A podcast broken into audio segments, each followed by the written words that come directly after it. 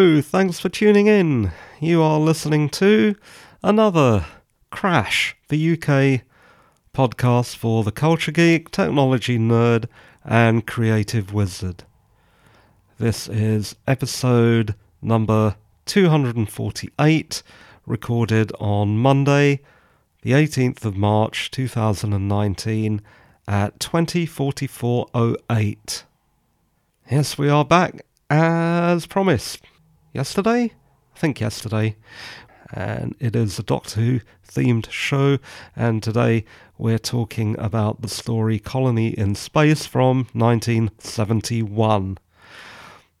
You see, no pre show preamble this time, straight in. Just a few notes on the cast and production. Jon Pertwee is the third Doctor, Katy Manning is Jo Grant, his companion.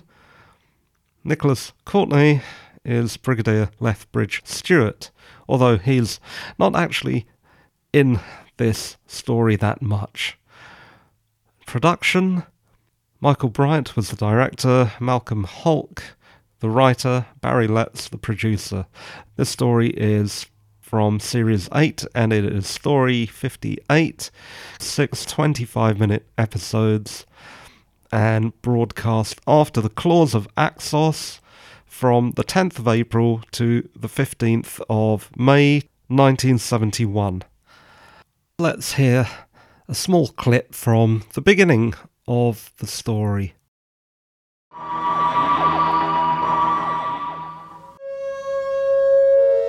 You are sure the Master knows? The report on the Doomsday weapon is missing from our files. Only he could have taken it. Then we can use the Doctor to deal with this problem. Doctor, why don't you give up? You've been working on that thing for simply ages. That's done it. Done what? I've made myself a completely new dematerialization circuit. One that'll bypass the Time Lord's homing control. I hope. Why not step inside and see for yourself? Don't believe it. It's bigger inside than out. Something's operating it by remote control. Listen, who's this? How do you do? Well, I must say this is all most impressive. I found these two in Sector 27. They say they're explorers. Well, Where did they come from? Uh, we come from Earth. Let's start off with what I like to call a rhinopsis of the story. Only kidding, I don't really like to call it that. I thought I'd try it out tonight. It doesn't sound that good, does it? Okay, here goes. The Doctor demonstrates the newly repaired TARDIS to Jo, As you heard in that clip. If you remember back to the Claws of Axos, which we talked about last time, in which the Doctor tricked the Master into repairing the TARDIS.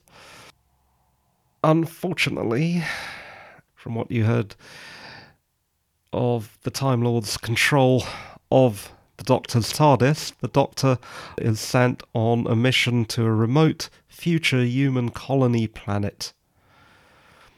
The sparse planet is colonized by impoverished humans.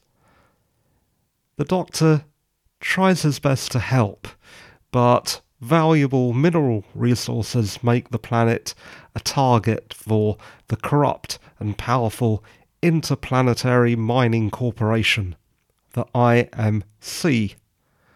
Suspicious deaths of colonists later on turn out to be a secret IMC campaign to make the colonists leave. Conflict erupts between the colonists and the IMC, and eventually an adjudicator from Earth arrives to mediate the situation. The adjudicator is. Da da da da. Well, you already know, I'm sure. The Master. The Doctor rescues Jo from the primitive natives, who are secretive but perhaps a very advanced culture, who live hidden within the depths of the planet. The appeal to the adjudicator does not go well for the colonists, though the master does say that if anything of special historic interest is unearthed, maybe he will change his mind. Is he up to something? Perhaps this is why the Time Lords diverted the Doctor. Well, you already know that from the clip at the top of the show. Yes, to both questions is the answer. The Master is trying to get his hands on a sun destroying doomsday superweapon, the records of which he found rooting around in the Time Lord archive. The Time Lords have sent the errant son of Gallifrey on a mission to stop another errant son of Gallifrey. A rather more naughty son of Gallifrey, though. Okay, I was trying for a bit of purple. You gotta love the purple. The Master looks as though he has won a weapon that will make him the ruler of the universe. He offers to share power with the Doctor, who actually considers it for a moment, but then refuses. Fortunately, the diminutive alien ruler of the subterranean city appears and activates the city's self destruction system rather than letting the Master possess the weapon. The colonists are forced off the planet and their ship explodes on takeoff, killing all aboard. However, it turns out to be a ruse by Ashe, who dies to distract IMC from the rebel colonists who have escaped, and they eventually win back the planet from IMC. The Doctor leaves in the TARDIS, returning to Unit HQ a few seconds after leaving the Brigadier. The Brigadier looks puzzled, and the Doctor is a total condescending git. Here's a little clip from the end of the story, which beautifully illustrates that last point. Will you excuse us? Yes, of course. Doctor, come back at once. Come on out, Doctor. Well, that was a short trip. You'll never get that thing working properly. He's talking as if we'd never been away. As far as he's concerned, we haven't.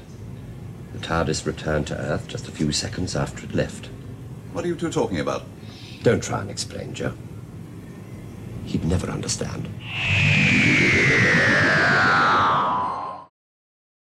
Okay, apart from the Doctor being completely insufferable, what did I think? The story had a lot in it. The planet itself was quite interesting looking. if you find mounds of grey, gooey, cold, sticky mud, a blasted lunar landscape, very familiar to many of the planets on Blake 7, actually. I thought it was a sinister other galaxy, or Wales. but it was, in fact, old Baal Clay Pit in Carclaze, Cornwall. And yes, I did look that up. There is no way I would ever know where that was on Earth, though I suspected it was somewhere in the British Isles because the BBC budget wouldn't stretch to much further than that. Another trivial little matter before we get on to the main stuff. There is an unfortunate, almost fourth wall breaking gaffe when the BBC plug a now very well known and disgraced personality from pop culture. This plug is included in the script, and at the time it wouldn't have been controversial, and I, like the rest of the British public, would have found it funny, but now it's exceedingly painful to watch. The theme of mass destruction is foremost, solar scale mass destruction, which is very familiar, but way, way before Star Wars. And yeah, it's not exactly the same thing, but having a massive subterranean weapon system is very similar to the Death Star or the even bigger Death Star or the really, really, really big Death Star of The Force Awakens. They're all big, stupid, giant weapons. We also have the greedy interstellar corporation, and I don't know if it's the first time that this trope is used, but greedy, corrupt, and violent interplanetary mining corporation certainly predates, though resembles strongly the Weyland Yutani of the later Alien franchise. The black clad fascistic IMC thugs are organised, disciplined, militaristic, and many have a fringe forward Romanesque haircut. I'm sure that's deliberate to give an impression of a bureaucratic, corrupt, and domineering force that will become very familiar in the later Blake 7. The uniforms actually reminded me a bit of the Sandmen in Logan's Run. The helmets are a bit silly though. they have this uh, very round black and I think purple-ish, pink, mauve, I suppose, helmets. Not very flattering. Yes, if you ever want to intimidate someone, don't wear a helmet like that. Then we have the theme of negotiation versus direct action. Ashe is the leader of the colony, and in this story, he is the voice of reason. There is his opposite in the form of a hothead rebel called Winton. What's interesting is that both have their points.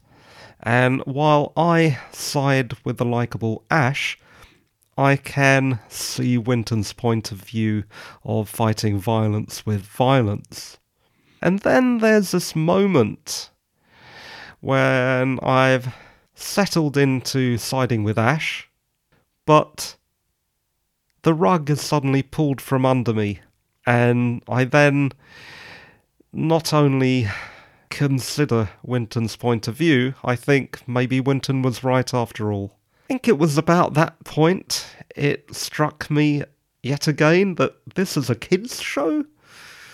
Well, Doctor Who certainly isn't mollycoddling the children.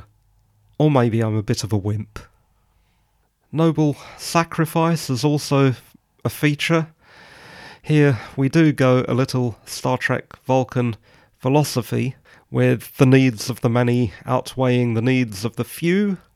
When Ashe sacrifices his life for his fellow colonists, whose welfare he feels responsible for, it just proves that Ashe, the leader of the colony, although until this point he has always avoided violence, he is not in any way a coward.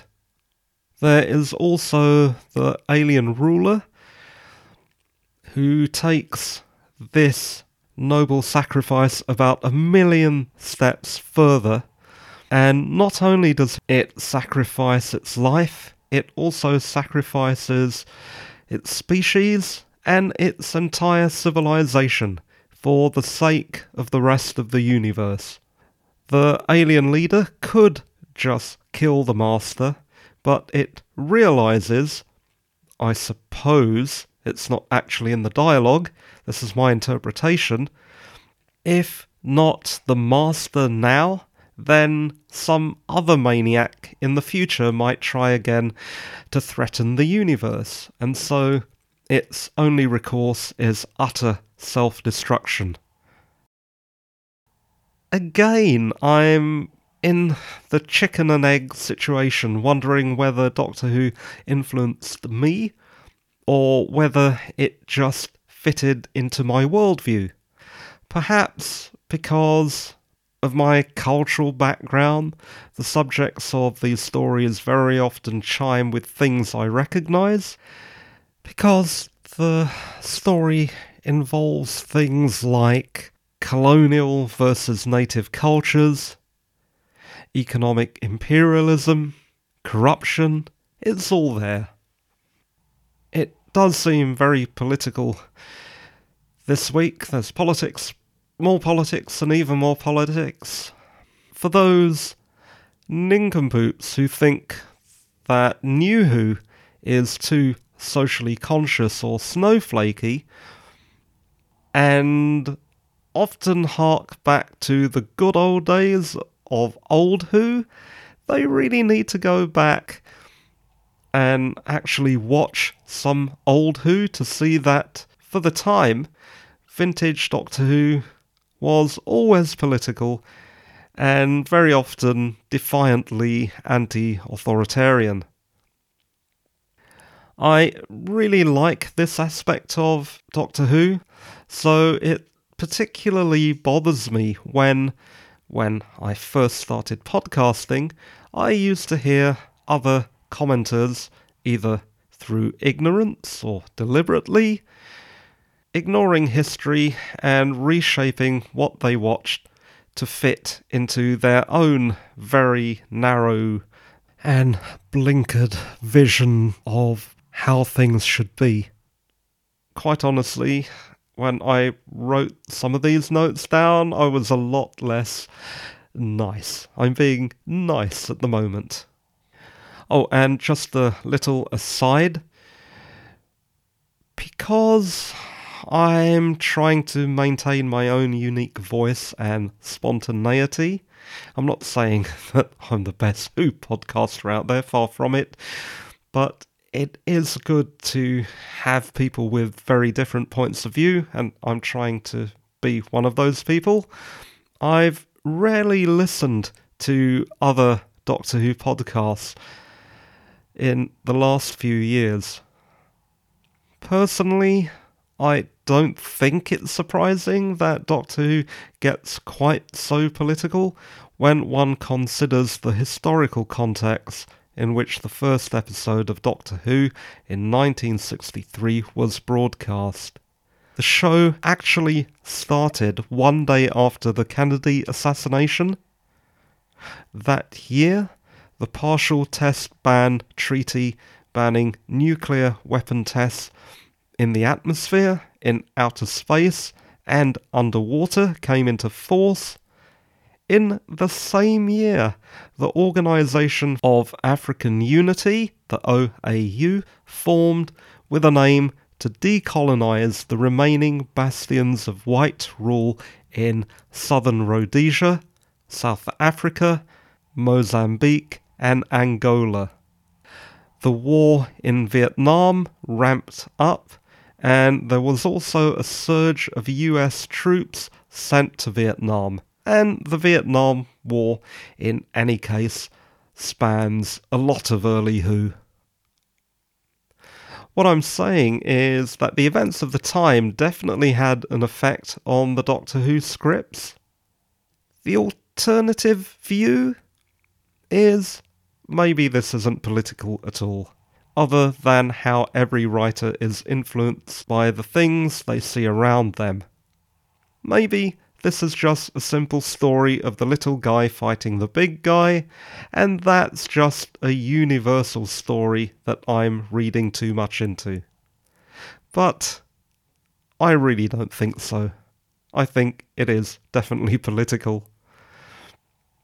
Just so you know, and so I'm being a bit honest, after I watched this story, I stupidly watched the first few minutes of a making of video of this story before realizing what I was watching and switching off. It confirmed the politically allegorical content by the left leaning scriptwriter. In my defense, I wrote all my own thoughts of the politics before watching any of that video.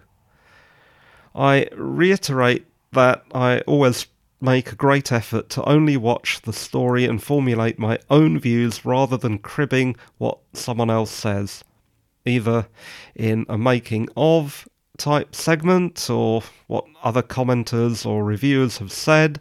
Otherwise, what would be the point of you listening to this show?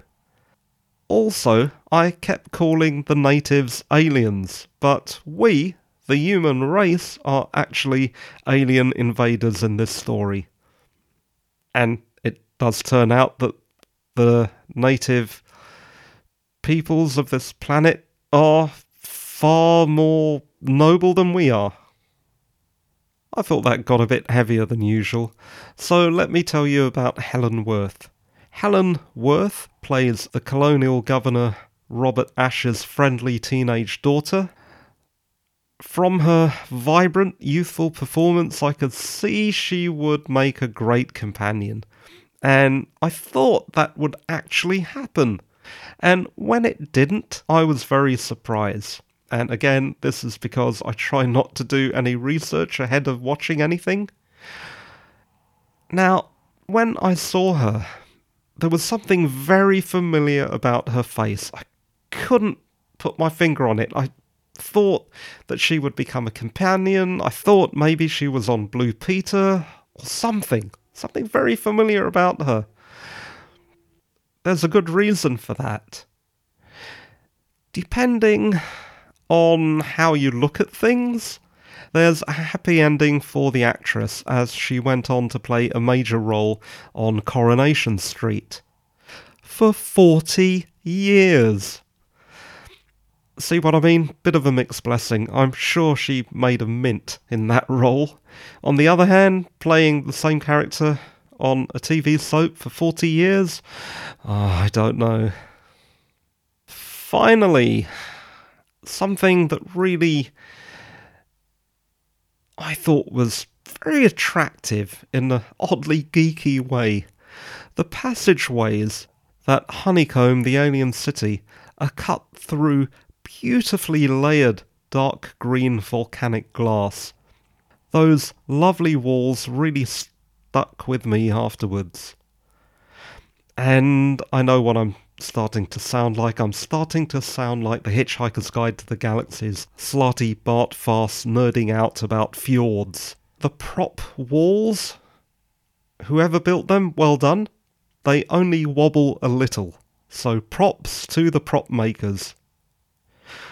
Yeah, I know. And that is all I have to say about Doctor Who Colony in Space from 1971. I'm glad you joined me for this. I think the next show will be just our usual nerdly natter. I have already started watching the next story, so also expect my thoughts on that pretty soon. The show is produced, presented, and edited by me, Roy Mathur, a writer. Martha is spelt M A T H U R. You can find out more about me or get in touch at roymathur.com. For further reading, there's a link in the show notes in the description of this episode. The notes are in plain text format for maximum compatibility. If you want to help the show, please review and rate it on whatever platform you listen and recommend it to a friend. I'm going to use the power that the Master has bequeathed me to force you to recommend that to a friend. Recommend it to a friend. Recommend it. No, okay. Just trying. And that is it. You were listening to Crash, the UK podcast for the culture geek, technology nerd, and creative wizard. This was episode 248, recorded on Monday, the 18th of March 2019, and the time at the end of the show is 221301. Thanks for listening and bye bye for now. Bye.